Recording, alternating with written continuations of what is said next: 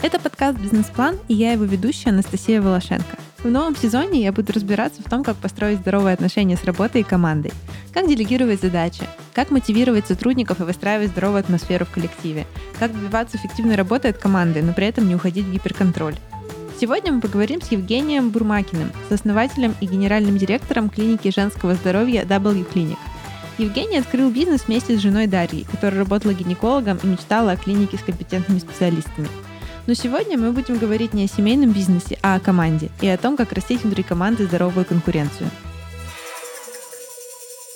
Здравствуй, Настя. Расскажи, пожалуйста, немного про W Clinic. С чего все началось и что вас отличает от других э, клиник женского здоровья? W Clinic — это наша супруга детище. Мы его создали больше двух лет назад.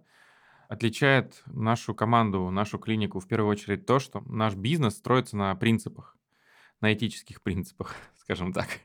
В первую очередь это принцип доказательной медицины. Ну, для тех, кто не знает ничего об этом, доказательная медицина — это провокационное словосочетание, которое означает, что медицина основана на научных данных. То есть медицина — это наука.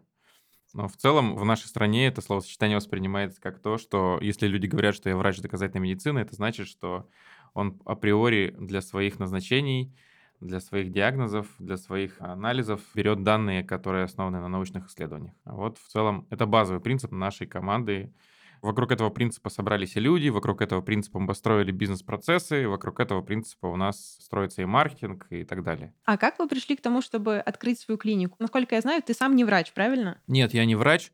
У меня есть опыт работы в IT-компании, я маркетолог, у меня там, если по образованиям, то я экономист и специалист по связям с общественностью. Вот, у меня супруга врач. Дело в том, что я очень сильно в нее верю, это одна из компонентов. Вторая компонента это то, что я вижу несовершенство рынка в чем-то, и я вижу, как его можно улучшить, и я вижу его перспективу. Ну, то есть ты видишь, что что-то работает не так, как может, что-то может работать лучше, ты прикладываешь к этому какие-то ресурсы и усилия, и это работает лучше и дает отдачу какую-то. А расскажи поподробнее, как вы с супругой распределяете обязанности между собой. То есть за что ты отвечаешь в бизнесе, а за что она? Мы с супругой стараемся разделять обязанности. Это ключевая такая, знаешь, ремарка, потому что когда у тебя бизнес семейный, это очень трудно сделать. Мы договорились изначально, что супруга отвечает за медицинскую составляющую, я отвечаю за экономику, маркетинг, позиционирование, пациентопоток, рекламу, оборудование там, и так далее. То есть очень важно не мешать врачам делать свою работу. Ключевая мысль в менеджменте, которую я усвоил, э, важно нанять хорошую команду, собрать вокруг себя и не мешать ей работать. Так вот, врачам очень важно создать комфортные условия и просто не мешать. Я считаю, что одна из первых задач еще до открытия клиники, которую мы перед собой ставили, мне было важно, чтобы моей супруге комфортно, ну, ей было комфортно работать. А вокруг нее уже соберется команда, которая тоже хочет так, как она. Я, насколько знаю, что для того, чтобы клинике получить лицензию, надо сначала набрать штат врачей, а потом уже открываться. То есть, когда ты собираешь вот эту команду, ты по факту нанимаешь ее как бы в стартап, в дело которого еще нет. Да. А сложно ли было на старте собрать команду классных специалистов? Вы искали сразу опытных или, может быть, вы там нанимали начинающих врачей? Расскажи, вот с чего все начиналось. Ну, смотри, а когда я спросил Дашу, какой формат будет, я сказал ей сразу, бизнес-модель э, жизнеспособна при там 200 квадратных метрах. 200 квадратных метров – это там 5-6 кабинетов. 5-6 кабинетов – это 12 э, смен в день, да, 12 смен в день – это умножаем на, там, на 7 дней в неделю, да, ты понимаешь, какое количество, то есть один врач 100% не сделает. То есть мы не будем открыть клинику одного врача. Нам требовались специалисты, которые не только гинекологического профиля, но еще и эндокринологи, УЗИ-специалисты для того, чтобы делать скрининги беременным потому что мы активно ведем беременность урологи и так далее. В общем, смежные специалисты, которые решают вопрос женщины в комплексе. Мы нанимали людей в шпаклевке, чтобы ты понимал. То есть у нас еще шлифовали стены под покраску, да, летала пыль, и к нам приходили люди, и в глазах некоторых людей я такой считаю, что, ребят, какая клиника, вы посмотрите, у вас... Куда я пришел, Куда да? вообще, что за богадельня? А в итоге получилось так, что нам получалось убеждать людей. Что этому помогло? Во-первых, Дарья и я вместе с ней, мы активно работали над ее личным брендом. Это было с 2018 года. То есть у нас было три года активной работы над личным брендом. После чего Дарья имела опыт работы в одной из частных клиник города на руководящей позиции. То есть и был небольшой авторитет и в публичное пространство медиа влияние, да, и публичный авторитет. Вот. И, скажем так, когда у тебя есть такой бэкграунд, тебе проще приглашать людей. Приглашали мы сразу через экзамен. Плюс мы сразу ставили жесткие условия. Это тоже, кстати, об этом стоит сказать, что врачи, которые работают у нас, работают только у нас. То есть они нигде в других клиниках не работают. Мы разрешаем совмещать в государственные, потому что они нам не конкуренты. То есть представь, шпаклевка, двое людей, каких-то очень увлеченных горящими глазами, пытаются пригласить тебя на работу, еще ставят тебе условия, что, дорогой, ты работаешь только у нас, и нигде больше. Но есть хорошие стороны, да. Мы сразу понимали, что наш продукт будет стоить выше рынка. У нас будут условия комфортные. Время приема у нас в два раза выше. Время приема на гинеколога у нас час занимает. Если сравнивать с женской консультацией, где там 12 минут на пациента, то, ну, понимаешь, да? Вот. У нас сразу высокая заработная плата и плюс корпоративная культура. Под корпоративной культурой я понимаю изучение английского. Мы оплачиваем доступ к ресурсам платным. У нас есть бюджет на обучение нашего врача, это 200 тысяч рублей в год мы сразу инвестируем, да, вплоть до там питания. Это, конечно, мелочь, но это важно, когда человек приходит, там, он не думает об этом на своей работе. Мне кажется, что это на самом деле очень влияет на атмосферу, когда ты ощущаешь, что о тебе заботятся на работе. Да, то есть я постарался перетянуть опыт с IT-компаний, которые, где там разработчиков всячески создают им комфорт, да, назовем так, вот, лишь бы им было удобно работать, потому что Почему это есть в разработке? Да? Потому что у тебя человек может и сам без тебя заработать те же деньги. Сейчас на него спрос большой. В медицина сильно недооценена, потому что есть препоны государственные в виде лицензирования. Ну, а это справедливый препон, да? в виде там каких-то аккредитаций и так далее. И система образования медицинского, она монополизирована. То есть ты не можешь стать врачом без государства. Возвращаясь к вопросу, мы пытались создать, и у нас получилось, условия уникальные с точки зрения трудовых условий. Вот. Плюс определенный бренд Дарий. Мы не брали каких-то звезд сразу сходу. Мы обращали внимание на то, готов человек вести свой личный аккаунт или не готов. Объясню почему. Не то, чтобы мы там, вот идешь, иди к нам. Нет. Первый у нас это hard skill. Дарья отвечала за экзамен входящий. То есть пока я слушал этот экзамен, я уже знаю, что там уреоплазму не надо лечить. То есть я всегда называю голова профессора Доуэля, знаешь, который мужчина, который никогда не был врачом, не гинекологом, который разбирается в этих штуках ваших. Послушал много экзаменов. Да, да, да, просто наслушался. И когда у тебя уже там 180 человек прошло, гинекологов, ты такой, ой, это так надо было сказать. В общем, а, Дарья отвечала за hard skill, я косвенно судил по soft skill, я сразу объяснял человеку бизнес-модель. То есть я говорил, для того, чтобы не было конкуренции в коллективе, у нас пациентопоток формируется самостоятельно. То есть ты свой бренд формируешь сам. Есть и преимущества для врача, есть и недостатки. Но я говорю, что я искренне убежден в том, что если ты занимаешься медициной, у тебя есть не только долг, там, твоя работа не только лечить, но и просвещать. И можно называть это маркетингом, позиционированием или пиаром, а можно называть просвещением. То есть мы стараемся делать это этично, без какого-то нагонялого да, пациентов. Мы стараемся им объяснять, как правильно и как есть неправильно. И они сами должны делать выбор, принимать решения. Ты на самом деле сейчас поднял очень много важных тем, и я хочу в некоторые из них углубиться. Насколько вообще это в индустрии распространено, что оплата врача привязана к количеству пациентов, которые приходят к нему за день, и он как бы сам мотивирован привлекать э, больший поток клиентов? Это достаточно распространено, распространенная практика. Существуют врачи на окладе, но это менее интересно врачам, я сразу скажу. Более интересный формат, когда у тебя есть проценты, он достаточно, ну там он у всех разный, мы понимаем, что у нас нет оклада, у нас есть только проценты. Он высокий, и он мотивирует людей работать. Плюс это высокая стоимость приема и высокий процент от высокой стоимости приема. И это мотивирует врачей, во-первых, качественно работать, во-вторых, не думать о том, что у них там за пределами кабинета, то есть их финансовые проблемы решены, им проще работать. Вот. И это изначальная стоимость приема рассчитана таким образом, чтобы ни у врача не было потребности, да, какого-то дополнительного заработка с пациента, чтобы он не видел в пациенте денежного мешка, да, и чтобы у организации, да, и у меня в частности, не было соблазнов там, да, что-то сделать. Система самоконтроля, самострахования от каких-то погоней за прибылью. Но на самом деле изначально в продукт это все закладывалось. То есть кадровая политика, когда мы говорим бренд или продукт там, или клиника, мы говорим про кадровую политику в первую очередь и про бизнес-процессы. То есть мы людям сразу говорили, вы приходите к нам, у нас часть анализов, ее в принципе нет в прайсе, потому что они не требуются для постановки диагноза с точки зрения международных клинических рекомендаций. Вы готовы так работать? Некоторые врачи просто вставали, типа, спасибо, я пошла. То есть они понимали, что примерно 40% ее заработной платы на предыдущем месте работы, они там были с этих анализов. То есть у них так были процессы построены. Она сказала, нет, спасибо. Но в целом это и хорошо. Мы отсеяли тех, кто нам не требуется и не подходит по идеологии, если так сказать. Правильно ли я поняла, что есть такой опыт в индустрии, что врач зарабатывает на увеличении чека клиента? То есть чем больше он продал, тем больше он заработал? Я тебе больше скажу. В клиниках, я не буду называть их бренды, но они достаточно крупные. Есть формат такой. Ты приходишь на оклад, он примерно 40 тысяч.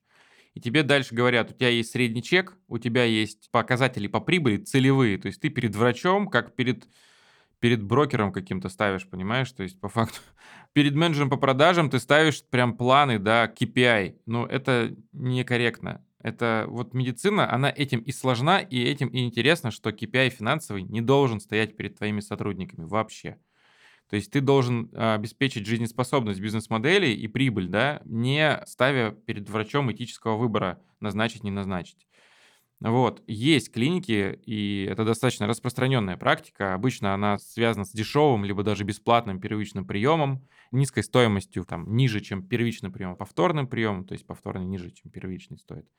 И там каким-то списком под анализов в подарок, которые там что-то выявляют, и ну, то есть это агрессивный маркетинг в медицине выглядит примерно так. Они что-то выявляют, и потом это что-то очень долго лечат, непонятно что, и либо у человека кончаются деньги, ну, либо они чудесным способом что-то вылечивают, понимаешь, да? То есть вот в этом для меня заключался и интерес в работе в медицине, что если так работают люди, и это настолько дико, то можно построить цивилизованный продукт, в основном на принципах, и это ну, по умолчанию будет людям интересно, потому что здоровье — это базовая ценность. Никто не будет ходить к людям, которые тебя обманывают. У врача есть только показатели качества и соответствия его медицинской карте э, международным клиническим рекомендациям. Это проверяет главный врач и проверяют старшие специалисты по направлениям. Там у урологов есть, у эндокринологов. То есть показатели качества, заполнения, оказания помощи у него есть, но показателей экономических или пациента потока у него нет. То есть мы сразу говорим, что у нас есть свои пациенты, они будут к тебе приходить, окей. У тебя есть твой блог, если нету, мы его поможем создать, мы закрепим за тобой самого специалиста профессионального. Он поможет тебе сделать первые шаги, научит тебя вести себя в социальных сетях, покажет тебе, как это работает и ты начнешь вести свой персональный бренд. Даже если произойдет что-то, ну не знаю, там, мы все развалимся, и ты уйдешь, у тебя он все равно останется. Это твои пациенты, это то, что всегда при тебе. Это определенный риск, ну, для меня, как для предпринимателя, но все-таки, ну, есть выбор в бизнесе. Либо ты доверяешь, либо ты не доверяешь. Вот я доверяю. Да, человек может всегда найти там, раскрутить себя в социальных сетях и уйти, но мы не придут, ну, то есть я понимаю, что это уязвимая часть бизнес-модели, которая просто не может не быть.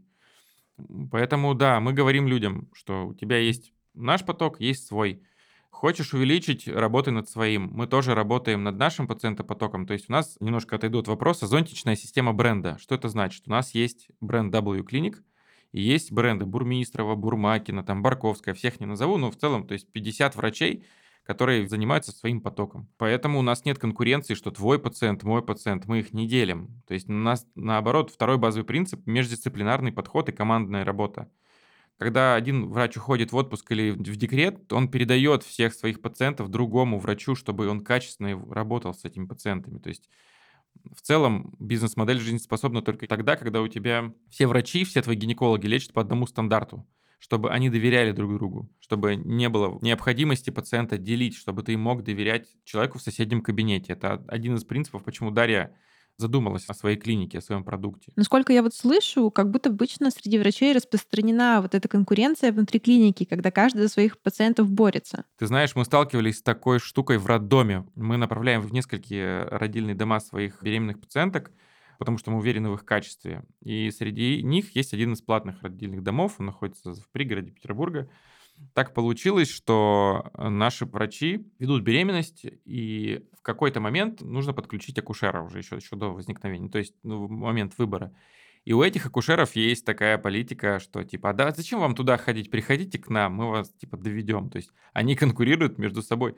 Это был первый год бизнеса, я был молодой, агрессивный, я такой думаю, я поеду к главному врачу, к генеральному директору, я спрошу, почему я-то тебе доверяю своих пациентов, свой поток. Я даже ничего не прошу за это, то есть никакой круговой поруки и финансовой мотивации у меня нет. Я просто верю, что у тебя хорошие условия, хорошие врачи, и я к тебе привожу. Зачем твои врачи дискредитируют моих ну, каким-то образом, да, это же не просто так, пойдемте теперь к нам. Нет, это на основе каких-то сомнений, которые кладутся в пациента.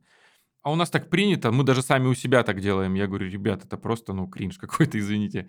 Я вас понял, э, я оставляю на усмотрение врачей, вести к вам пациентов или нет. Благо, в Петербурге ни один частный роддом, а тем более ни один государственный, Перед нами остро стоял вопрос, кому вести, кому доверять, и мы собирали целые межотраслевые предприятия, мероприятия между собойчики, там называется проветривание людей катали на САПах, проводили междисциплинарный тимбилдинг с разными там государственными роддомами, конференции, круглые столы, чтобы наши врачи нашли себе людей, которые руководствуются теми же принципами в своей работе.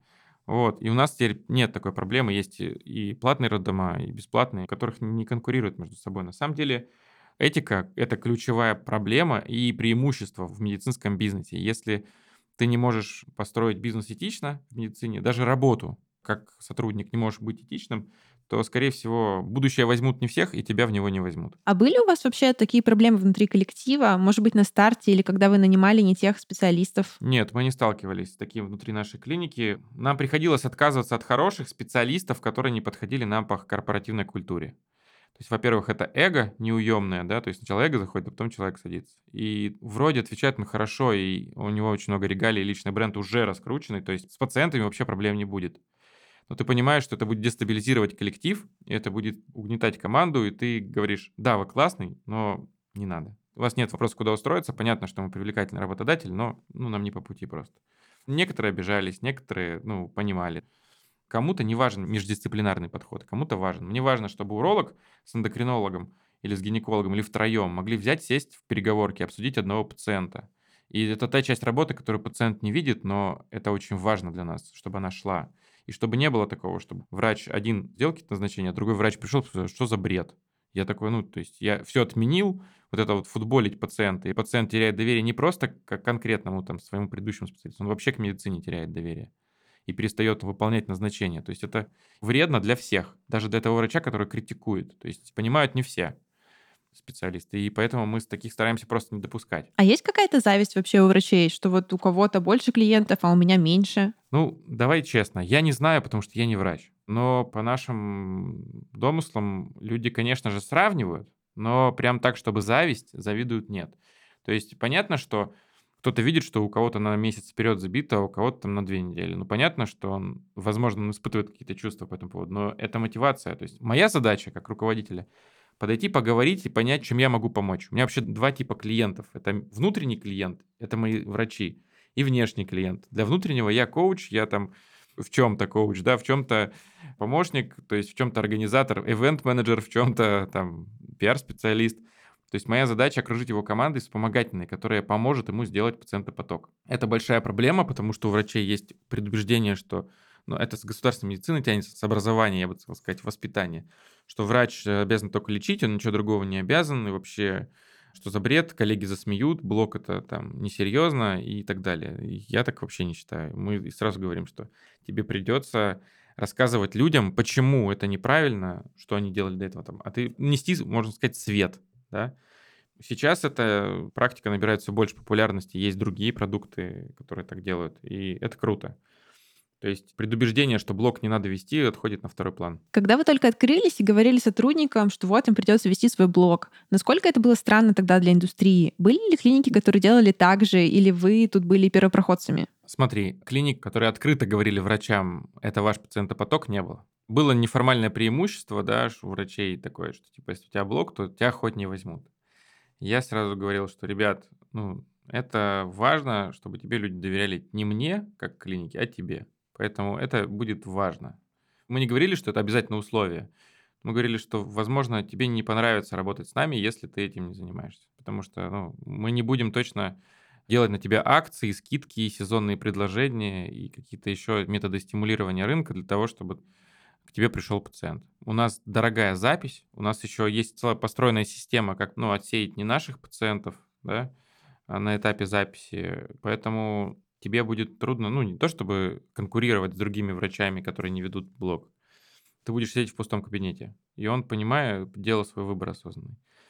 Вот, поэтому было несложно. Мы не брали врачей сразу раскрученных. Мы сразу откровенно говорили, что вот у нас есть такие-то плюшки, и у нас есть такие-то особенности. Ты готов? Он готов. И все. У людей был пример. Все-таки Дарья тоже, да, она вела свой блог, у нее был запись пациента потока, и они понимали, что вот мне нужно сделать это, чтобы у меня было так же. А было такое вообще, что вы расставались с человеком из-за того, что ему совсем некомфортно вести блог? Нет.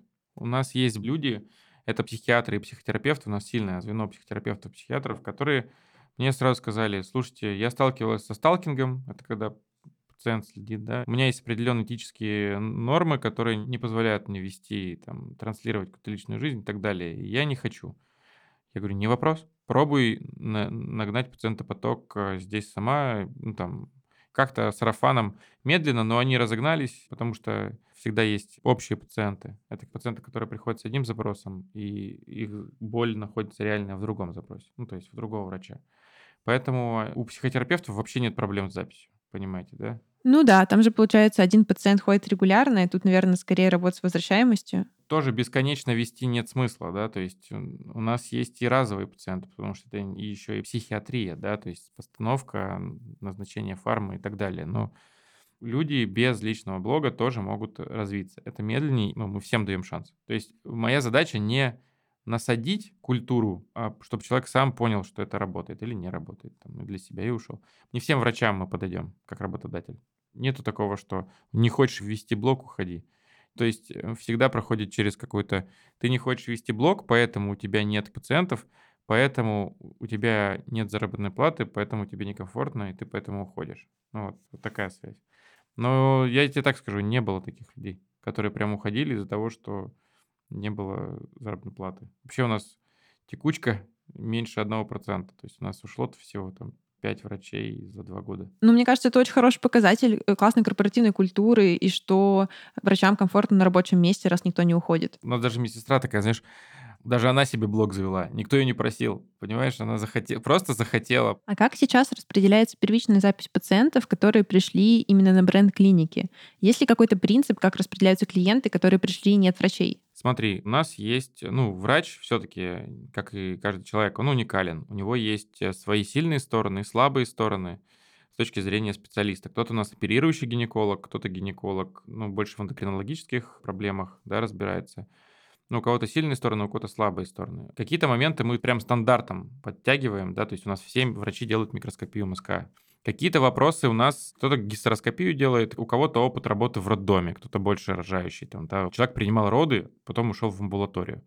То есть мы для наших администраторов создали табличку да, с уникальным торговым предложением, я называю это врача.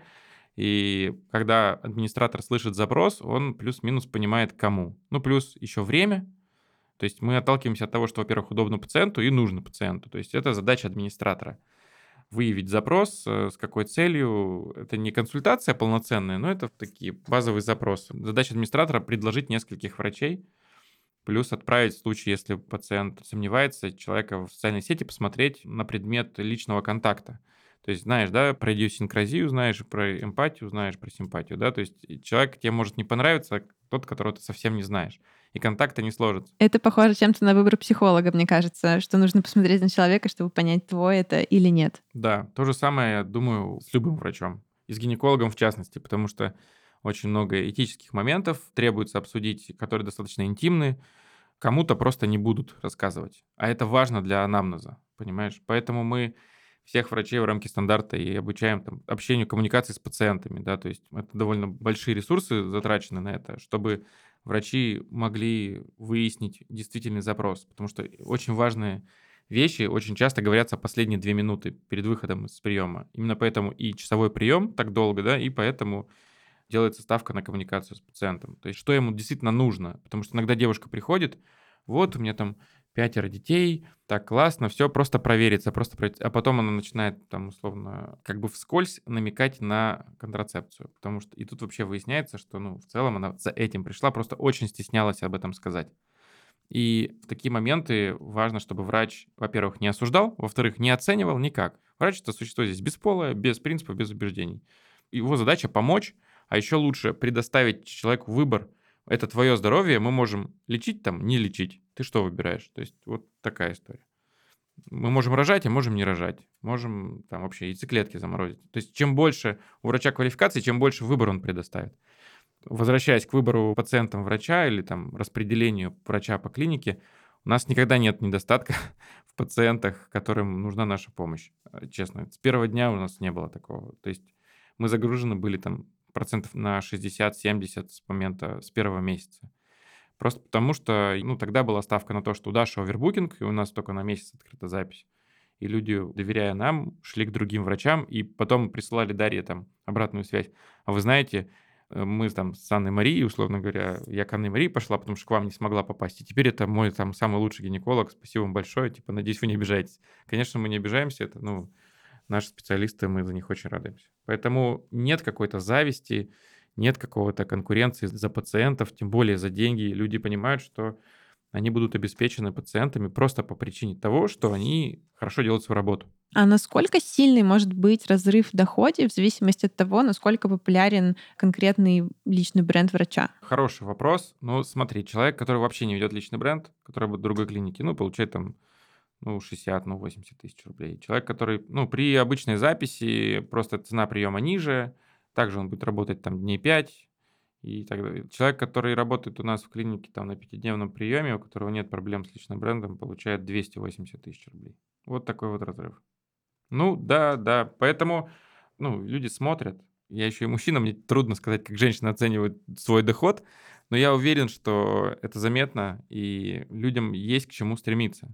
Я спрашивал, а тебе вот, общаюсь с людьми, спрашиваю, тебе вот не сложно, да, вот все очень амбициозные. Мы собрали вокруг себя молодую команду все заинтересованы, чтобы качаться постоянно. И hard skill качать, постоянно ездят на обучение, постоянно ездят на повышение квалификации, личным брендом занимаются. Кто-то себе сам специалистов SMM эм приобретает, да, в услуги. Тебе не сложно? Говорит, конечно, это напряжение, но это такой бодрячок, знаешь, тебе просто не дает закиснуть и расслабиться. Если я не буду идти вперед, то меня просто обойдут. Есть такой момент, но нету прям сравнений. А вот Бурмакиной вот 20, там 5 пациентов сегодня было, а у меня там 20.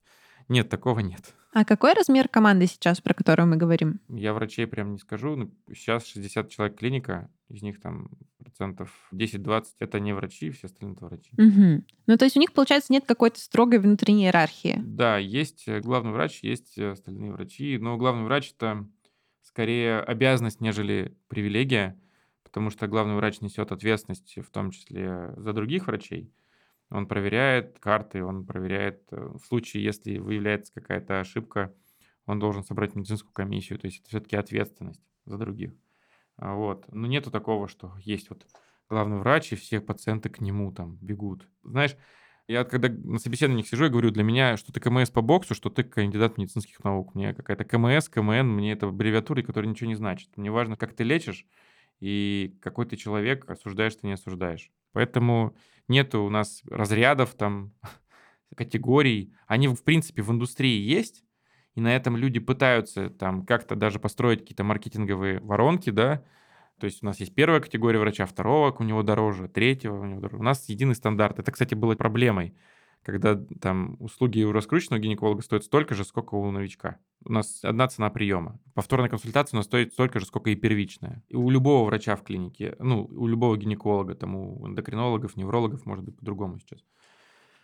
Вот, поэтому я вам так скажу, нету такого, что главный, не главный, первый разряд, второй, мы от этого уходим. Это институты себя вообще дискредитировали в медицине, то есть иногда ты подходишь, кандидат медицинских наук, доктор наук, а такой, извините за выражение, да, то есть в этом преимущество быть не врачом в этой индустрии, то есть ты приходишь как незнайка, они все с таким пиететом, о, это главный, главный там какой-то, там такого-то университета, говорю, да вообще все равно, он умный или глупый, скажи, пожалуйста, там, ну там, вроде иногда чушь назначает, значит тупой, ну, то есть категорично быть проще, когда ты незнайка, ну, в новой индустрии находишь. Ну да, когда у тебя нет пиетета к каким-то знаниям. Ты смотришь на гонку, у тебя есть там регалии или нет регалий. То есть ты видишь, что тут плывет чемпион, а, а тут плывет новичок. Или идет, да, прошу прощения для меня не важно. И кто первый, то ты... Тот молодец.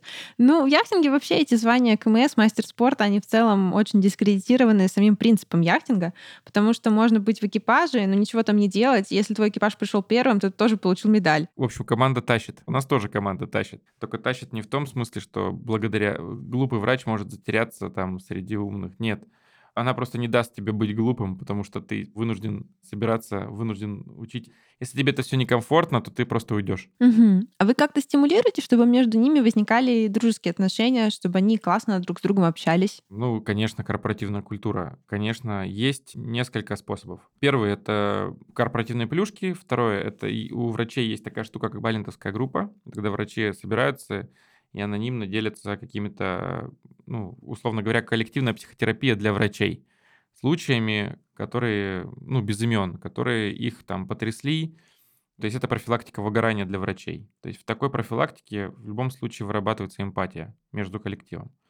Корпоративы, естественно, между собой они тоже общаются. Я вижу социальные сети, смотрю, что они вместе ездят на обучение, они стараются там кто-то друг с другом. То есть мы ездим там на природу. То есть это, естественно, требуется. Там у нас в 20-х числах июля будет ну, отчетный корпоратив. То есть в феврале прошлого года мы собрали людей, тоже поддержали, потому что были сложные этапы. Собрали, сказали, что мы никуда не едем, будьте спокойны, все нормально, работаем, продолжаем это видно в глазах, что люди это ценят, и это не просто какая-то работа, это уже человеческие отношения. Поэтому, да, мы работаем над тем, чтобы люди, ну, это не прям работа, это просто мы живем над тем, чтобы у людей было чувство локтя, а не просто в работе, но и по дружбе. Вот мы там на свадьбу сейчас пойдем к одному из гинекологов. А если вот так резюмировать все, что ты сказал про корпоративную культуру и вот это выстраивание отношений, как ты думаешь, за счет каких трех самых важных вещей у вас получается создавать команду, в которой нет какой-то нездоровой конкуренции и серьезных конфликтов, несмотря на то, что у вас работают специалисты одного профиля, которые по факту иногда конкурируют друг с другом за свой итоговый доход? Ну смотри, у нас 15 гинекологов из более чем 50 врачей. Это не прям совсем, ну там не только гинекология, у нас детская сейчас клиника. Ну, мы, открыли бренд. Сейчас мы больше в многопрофиле ходим с основополагающей сильной гинекологией. Как получилось, что они не конкурируют друг с другом? Во-первых, это потребность у них самих. А, они хотят доверять человеку в соседнем кабинете. Это первое. Второе – это равные условия для всех. То есть процент равный, заработная плата равная, он открытый равная мотивация, да, финансовая, и равная мотивация именно там, обучения и так далее. То есть мы декларируем, что у нас равный подход. Вот. Ну, то есть этим просто нужно заниматься. Это как пиар. Пиар — это как вода в трубе. Если ты ей не занимаешься, ну, не направляешь, то она просто забрызгает всю комнату. Я сейчас не о воде говорю.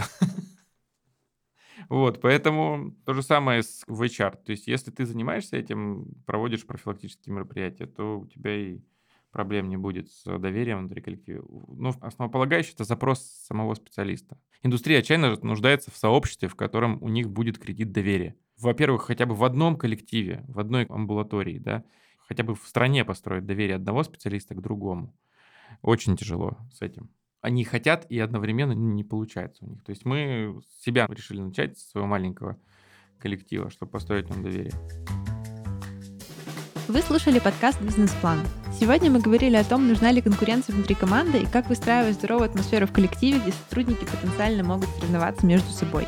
Надеюсь, вам было так же интересно, как и мне. Если да, то оставляйте свои отзывы и оценки в Apple подкастах и подписывайтесь на нас в Яндекс Музыке. Ну и, конечно, читайте бизнес-секреты.